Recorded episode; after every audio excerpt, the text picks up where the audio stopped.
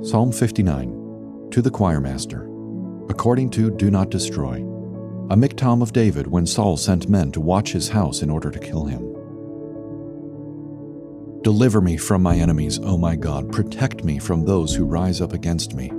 Deliver me from those who work evil, and save me from bloodthirsty men. For behold, they lie in wait for my life. Fierce men stir up strife against me. For no transgression or sin of mine, O Lord, for no fault of mine they run and make ready.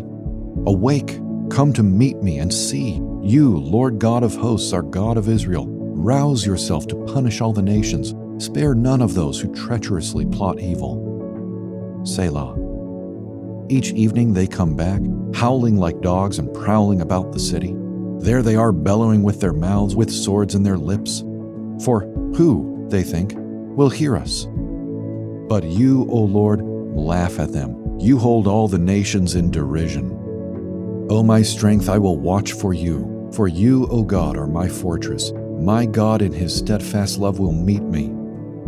God will let me look in triumph on my enemies. Kill them not, lest my people forget. Make them totter by your power. And bring them down, O Lord, our shield. For the sin of their mouths, the words of their lips, let them be trapped in their pride for the cursing and lies that they utter. Consume them in wrath, consume them till they are no more, that they may know that God rules over Jacob to the ends of the earth. Selah. Each evening they come back, howling like dogs and prowling about the city. They wander about for food and growl if they do not get their fill.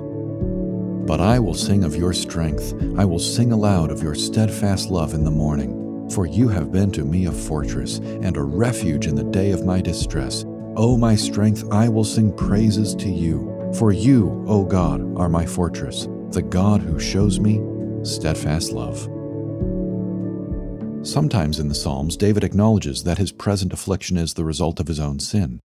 Other times, such as here, his adversity, he testifies, is for no fault of mine. We find this to be true in our own lives as well. All of life is under the curse of the fall, and sometimes it is hard to draw a neat line between the two.